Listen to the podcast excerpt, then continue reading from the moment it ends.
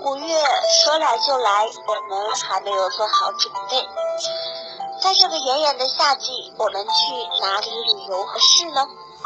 本个声音旅途栏目，美薇将带你畅游三亚。首先啊，我们在自己的家乡乘坐飞往三亚的航班。那如果是你早上出发的话，抵达三亚啊，也就是下午左右了。那这段时间呢，嗯，还来不及去。马上去景点玩。那首先啊，我们先抵达我们事先预定好的酒店。抵达酒店之后啊，当然呢，第一件事就要品尝一下当地的美食。呃，除了在我们酒店吃晚餐以外呢，我们可以呃一不妨啊到当地的呃海鲜市场去品尝一下海鲜啊，三亚的海鲜。场每天晚上都是人山人海，这里价格实惠，而且呢，你吃到的都是亲自挑选的新鲜海鲜。游客们通常呢会到海鲜市场挑选，然后再找一家大排档让家店家加工，或者啊，也可以和游客去买海鲜再进行加工。嗯，吃完了这个。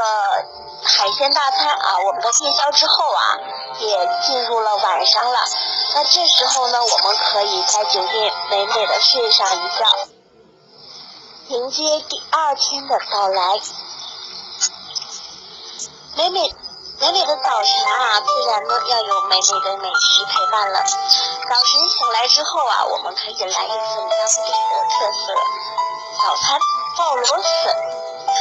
鲍螺粉啊，可以说是海南小吃的精华所在了。有人曾经说，海鲜可以错过，鲍螺粉也是永远不能少的了。相信很多人来三亚呢，都是冲着美丽的海景而来的。所以啊，在这里呢，当然也要给大家介绍一下三亚比较出名的海鲜。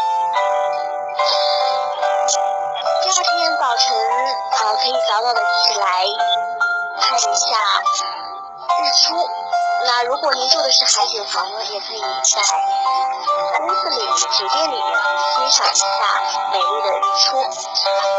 呃，吃过早餐之后啊，我们可以去前往蜈支洲岛。如果您住的酒店呢离蜈支岛、蜈支洲岛比较远的话，可以事先查一下去往蜈支洲岛的交通方式。啊，如果这是比较近的话呢，可以直接走着过去就可以了。蜈支洲岛是中国最出名的潜水基地，专业的教练会带你背上氧气瓶，一起潜入水下。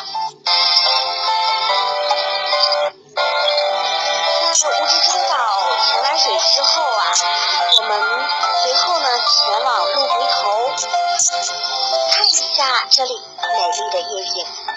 鹿回头呢是一座三面临海的半岛，这里是三亚市全景尽收眼底，尤其是夜幕降临，在这里能够欣赏到三亚最美的夜景。来了三亚，当然要和爱人住一次鸟巢，体验《非诚勿扰》的浪漫。当然啊，要在椰子树下泡温泉，闻着花香，恍如隔世。呃，也可以在夜梦长廊拾贝壳，椰风浪涛阵阵，金色煞是迷人。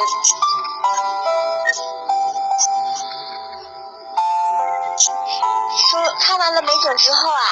相信呢，你也饿了。那么我们接下来呢，就去品尝一下三亚的美食。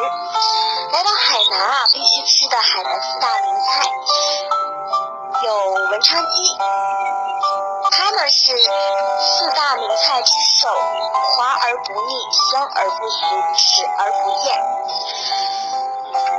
河乐虾，河乐虾呢是以甲壳坚硬、肉肥高多。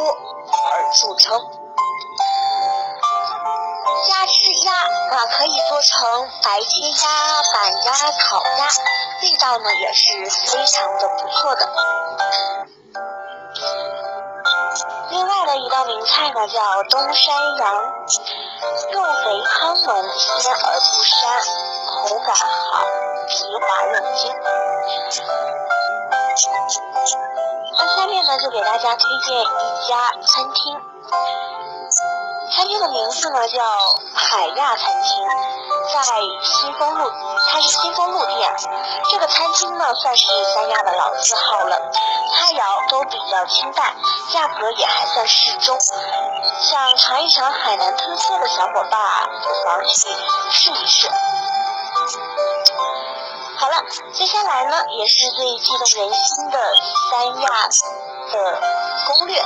那下面呢就给大家推荐一下三亚的行程。那我们来到三亚之后，大概的线路是怎样的呢？那本期呢给大家介绍的是在三亚当地的话是四天的行程。如果你住的比较远，需要搭乘飞机的话啊，那就是六天六天的行程。那我接下来给大家主要介绍的呢是你抵达三亚之后的行程安排。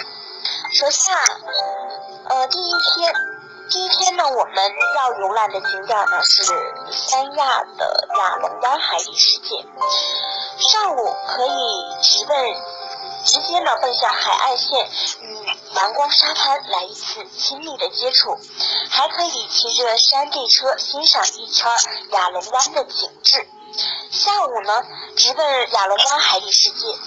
海底世界半景观光深受游客的喜爱，同时呢，可以一睹海底神奇景观，感受奇特的海底世界。晚上，亚龙湾和大东海放的烟花，嗯，是也是比较热门的，那几乎每一天晚上都可以欣赏到。第二天，第二天的话呢，上午走不二法门，上观海平台，凌波南海，俯视南山，天融地合，蔚为壮观，并能眺望海上一百零八米高的南海观音。中午呢，可以选择景区内的缘起楼吃素斋，下午搭新国线到天涯海角。在海边迎风，欣赏一下海岸的美景。欣赏美景的同时啊，千万也不要忘了了解一下天涯海角蓝天依旧的传说，并和他们合影留念。在这里呢，呃，去三亚之前，你可以事先了解一下三亚的人文历史，查一些资料，或者是买一些相关的书籍。第三天上午，从三亚坐五路公交车到达珠江南田温泉，舒适的温泉，在舒适的温泉中尽情的沐浴一下，放松一下疲惫的身心。中午啊，可以在景区享用一下景区内的午餐。下午呢，回来后可以去享受一下三亚的沙滩，悠闲的漫步在椰梦长廊，欣赏三亚美丽的海峡、晚霞。嗯，同时呢，还可以体验一下三亚当地渔民赶海拉网的生活。如果你有机会的话，也可以一同和大和三亚的渔民去感受一下赶海的乐趣。第四天的行程安排呢，就是我是现在节目提到的三亚比较典型的必去的景点之一——蜈支洲岛。在蜈支洲岛啊，我们可以先潜水，然后呢再海钓，接着找一家餐厅，把自己海钓的收获啊当做晚餐。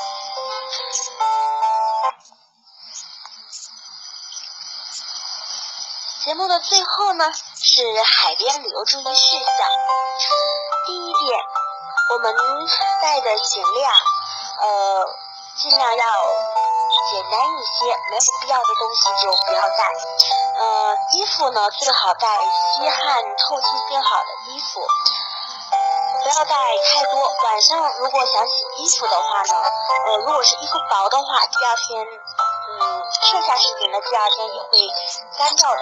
那如果是冬天的话，尽管天气要比北方暖和，但是啊，最好也带一件厚一点的外套。第二就是海南岛的紫外线辐射性很强，所以要带好墨镜、高指数的防晒霜和遮阳伞，最好还准备一些预防中药、肠胃疾病药品和。防蚊虫叮咬的药水等。三，游泳用具、泳衣、泳帽、水镜一定也不要忘记带。好了，本期的声音旅行节目呢到这里就要和大家说再见了。如果你想呃去哪一个景点呢，可以在屏幕下方给我留言，也可以发送。稿件内容到我的邮箱四七九二四四二三幺圈儿 QQ 点 com。